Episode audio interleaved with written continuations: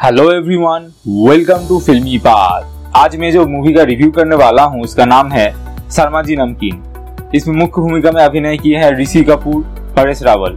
एक family drama movie है, जो रिलीज़ हुआ है अमेजोन प्राइम पर। ये ऋषि कपूर जी का अंतिम फ़िल्म है। इस फ़िल्म में एक स्पेशल विषय है।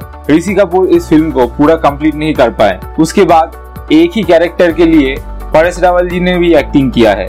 तो ये देखने लायक है कि एक ही कैरेक्टर में हम इस फ़िल्म में परेश रावल और ऋषि कपूर को देख सकते हैं। ये फ़िल्म एक फैमिली ड्रामा है, जिसके अंदर एक फ्रेशनेस है, जिसकी वजह से देखने में इसे अच्छा लगता है।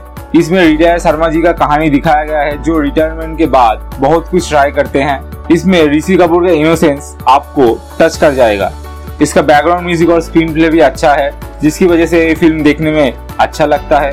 इसका एडिटिंग बहुत अच्छा है। इसकी वजह से जो सेम कैरेक्टर के लिए ऋषि कपूर और परेश रावल अभिनय किए हैं, उसकी वजह से हमें जाट उतना फील नहीं होता। इस फ़िल्म में एक लाइफ लेसन भी है। एक रिटायर्ड पर्सन का अन्य रूप यहाँ पर दिखाया गया है। मैं इससे ज़्यादा इस फ़िल्म के बारे में बताऊँगा नहीं। आप खुद जाके देखिएगा। अगर आपको ये रिव्यू अच्छा लगा तो इसे लाइक करें शेयर करें। हमारे चैनल को फॉलो करें सब्सक्राइब करें।